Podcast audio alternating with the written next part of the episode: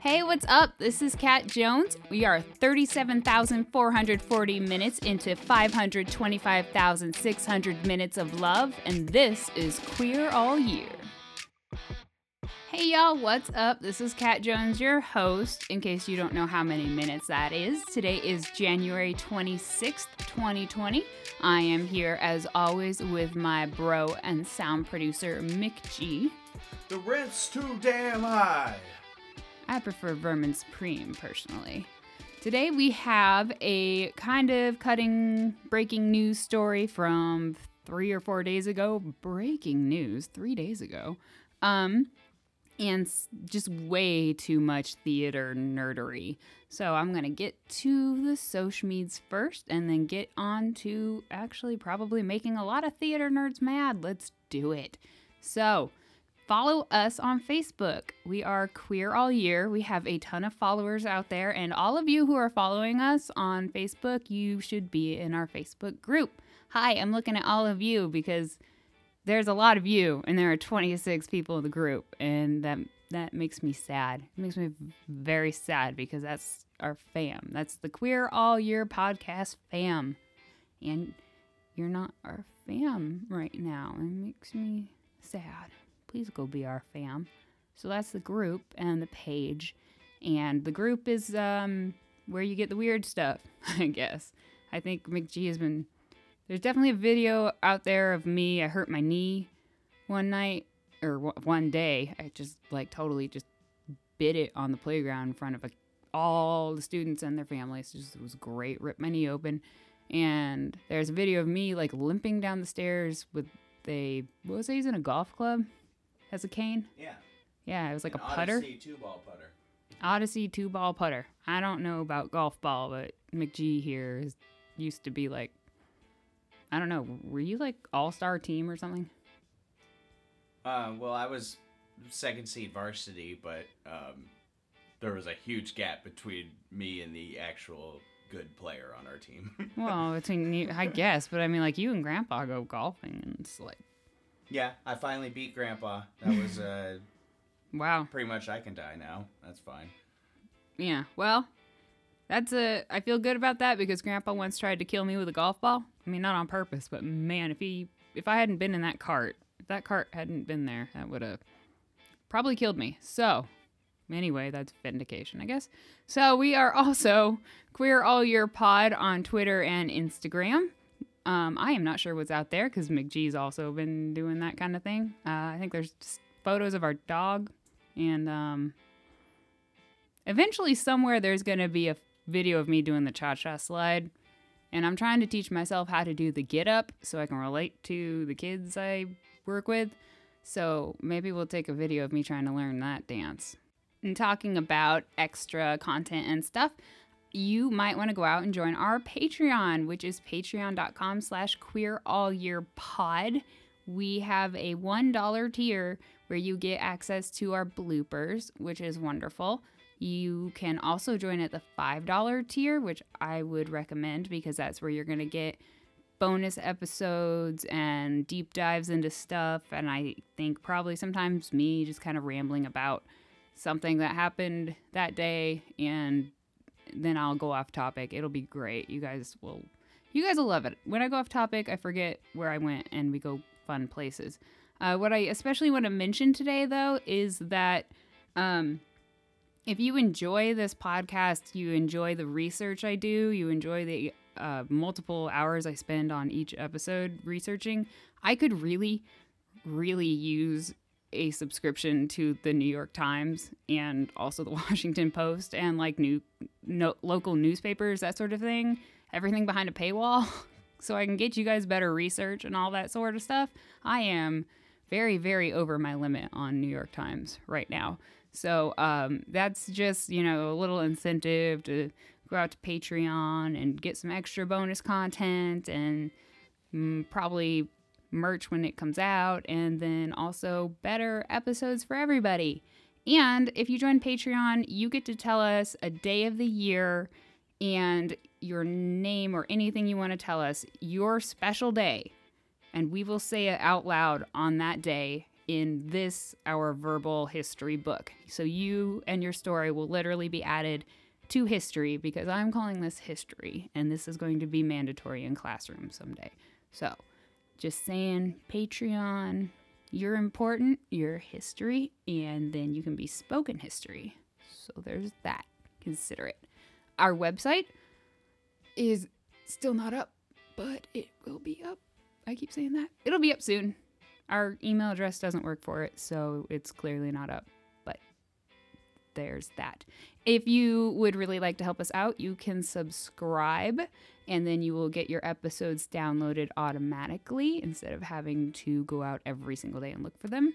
And it would really help if you would give us a five star rating if you think we're worth it. That helps us get boosted up in the charts, especially on Apple. And then more people can find us, more people can hear this rambling thing I'm doing, and learn more about queer history. And maybe we can get rid of some of the homophobia in the world and we can do things like ban conversion therapy, like Utah has done recently. Oh, look at that transition, McG. What do you think about that? Thumbs up from McG. Let's talk about Utah. So, Utah recently, three days ago, this is the breaking news. Uh, let me check it real quick. On the 22nd, January 22nd, they became the 19th state to ban conversion therapy for minors. But guess what? It doesn't apply to clergy, religious counselors, parents, or grandparents. So, guess who it doesn't apply to? Anyone who's doing it. Ah, so I don't know. I don't know. This is a this is the thing with every single case. This is the case every single time is that it doesn't ever apply to the people who are responsible for it. Drives me crazy. Ah, I just want to know at what point the government and the church, the separation of church and state, like at what point can we just like can we just not, you know? Like I uh, believe me, I am all about separation of church and state until we put the kids in it. And then, like, we get to the point where we can't take them away from Waco, but we'll go in and blow everybody up for having guns. Like, can we do kids? Can we take care of kids? Whatever. Okay. Anyway, so Utah, you know, good on you. Make it better. This is actually endorsed by the Church of the Latter day Saints, the Mormons, but it's endorsed because it doesn't apply to them. You guys, I love you. I love Mormons. You're wonderful. The musical is my favorite thing in the world. But um please don't hurt people. I know you're not, but please don't. Anyway, speaking of the Book of Mormon, every time I hear the word Uganda, I have to resist the urge to yell, "Oh boy, like Lion King." And that's my theater nerd moment of the day. No, it's not. There will be many more. But I will try to keep my Book of Mormon references to a minimum because Uganda isn't a joke. And that's not me digging on Book of Mormon saying that they say Uganda is a joke. That is me digging on not taking this topic seriously. And so I'm going to take it seriously and stop making references to one of my favorite musicals. So in Uganda, homosexuality has been illegal for both males and females since at least 1984. I think the female law came a little more recently. It might have been around 2000 because, like I've said, a lot, like le- legislation hasn't really included females for a long time. Man, I gotta talk about this soon. It's just every single day. Anyway, they have really harsh penalties there in Uganda. We've talked about Uganda before too. The Ugandan Uganda Anti-Homosexuality Act 2014 carries a life sentence for quote aggravated homosexuality. Now, for those who don't know, aggravated means there are aggravators that make the crime more severe. And that sounds super duh, but I think maybe a lot of people don't actually understand what it means. So, in terms of murder, an aggravator can be that it was in the commission of a robbery, in front of a child, the amount of harm inflicted. It kind of depends state to state, country, country, things like that. But so those are like what aggravators are. And it looks like in this case, the aggravators for aggravated homosexuality include having HIV, having sex with an underage person, and being a repeat offender, as in generally existing and having a sex life. So, like the first two of those, like if you're HIV positive and you're not telling the other person, I mean, I don't think that should be a life sentence, but I can see, like, you're good lord, dude, you might have just created a life sentence for the other person. And, like, I know that's a terrible thing to say, but I mean, that's talk to each other. Everybody get tested.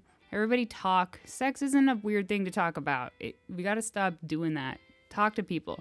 Anyway, the second one, yeah, don't don't just don't. I'm not even gonna. But then the last one is just being being a person who isn't straight and then having sex with someone either you love or you take home or just for any reason. Just any reason. Just repeat repeatedly.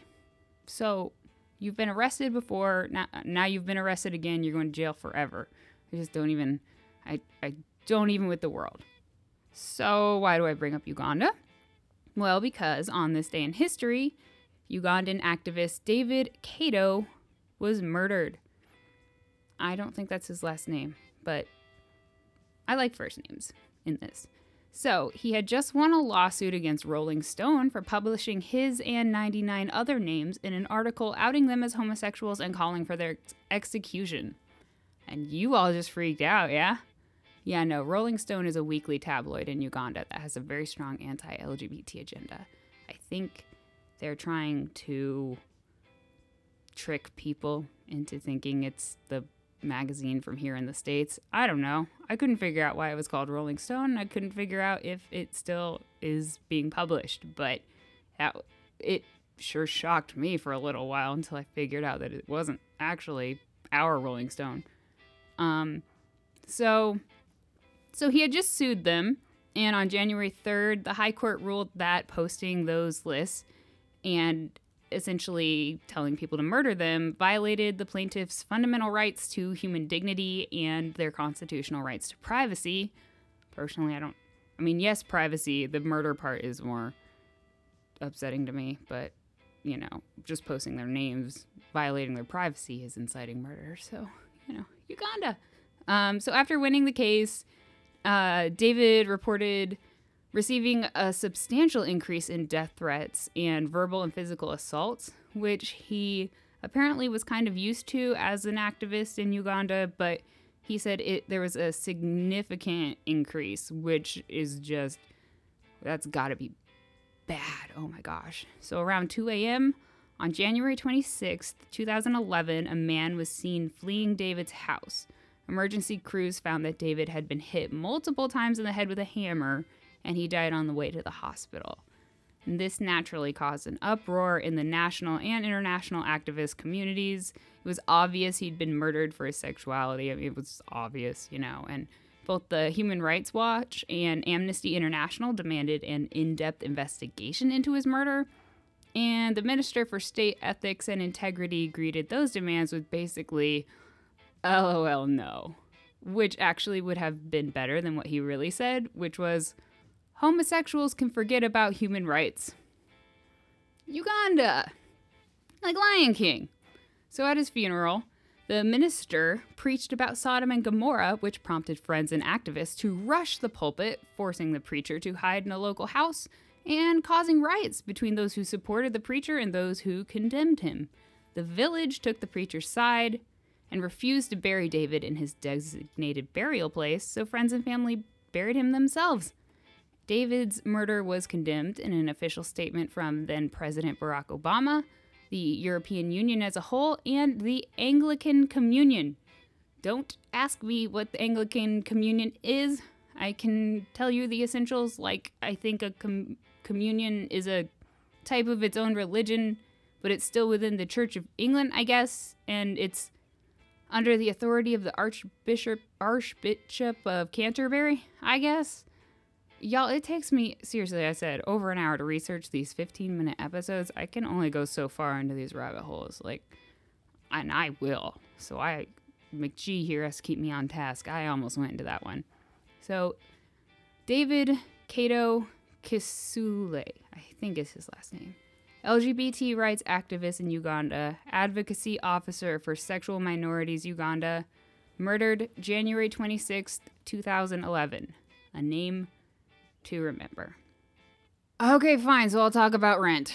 So in 1996, Rent began its off Broadway run. You'll recall, I hope, that its creator, John Larson, died yesterday in history, just one day before the debut, and that is very sad because it went on to win many, many awards, and he went on to posthumously win many, many awards, and so it's unfortunate he didn't get to see it. I said yesterday that I hate Rent. The, I think the title of yesterday's episode was that I hate Rent. Um, I don't, it's not, I'm not talking about paying rent. I also hate paying rent, but I don't like rent. so, the basic story of Rent, as I'm going to describe it as a theater nerd who somehow hates the show, is of a group of friends living in poverty in New York City's Alphabet City, which is uh, the impoverished part of town. I, as far as I understand it, like the there's like the Bohemian area is what they call it. Uh, Avenue Q is based on you know the alphabet, whatever. Everyone is gay has HIV or AIDS, is addicted to drugs, or a combination of all three, except for the main character, whose flaws seem to be that he's Jewish and has a family who cares about him and wants to give him money all the time.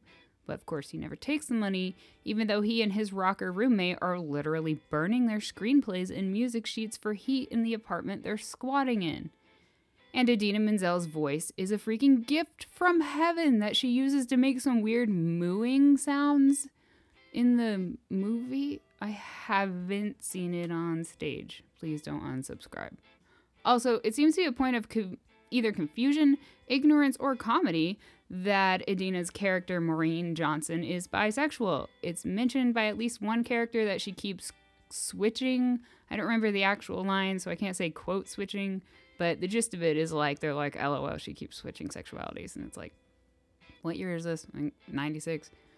Um, the music is powerful. I am not going to take that way. It was powerful. It's groundbreaking. In Your Face is really important for the HIV AIDS movement at the time.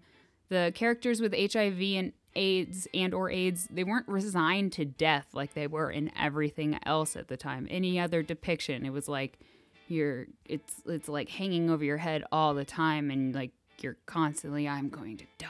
Blah, blah. No, like Angel loves life regardless of her circumstances and is the glue that keeps the whole group together and she is the joy throughout the first half of the movie and her fight with AIDS devastates the entire second half of the show meaning like the play and the audience just devastates it and the characters who aren't in straight relationships aren't portrayed as hiding in the closet although the character Tom does get beaten in an alley early on but I think that was a mugging unrelated to his sexuality. I could be interpreting that wrong. And as I said, I am going off of the movie, not the stage show. Please don't unsubscribe. Um, when I went through some of my darkest and most uncertain times, I'd get the song Will I stuck in my head, which, if you know the musical, made it all the worse, of course, but it is such a powerful song. Um, as I get older, I go between identifying with the protagonist and Benny, the quote villain, um, because he is like an adult who I don't know. I'm not gonna try and explain it. It's it's it's between being a visionary, you know, I'm doing this out of what I believe, and then there's the like the adult. I'm doing this out of societal says it's this way and also that's just how the world works type thing and I, I hate it. It's, don't grow up. Um, so I'll I will admit I love the songs. I love the songs in Rent. I will listen to the Rent OCR and soundtrack until I lose my mind. I guess I sound like I was lying about hating the show. I just I guess I really don't like the parts in between the songs, I guess. And I don't like some of the songs. But it it's very important still, I think. Um, when I saw the movie, I I was not really aware, I guess, of what AIDS and HIV had been like in the 90s and still today, but I that's a really important thing I think to drill into today's youth and people you know, younger than me. I think eventually my generation has learned things unless they've been a Trump supporter. But um, I think it's really important to have these kind of portrayals and to keep these kind of like at the time things. I don't know how to express what I'm saying, but you know, from the actual point of time that these things were happening, I think it's important to continue showing them to younger people because we just don't have that experience. We are post Princess Diana hugging a kid with AIDS.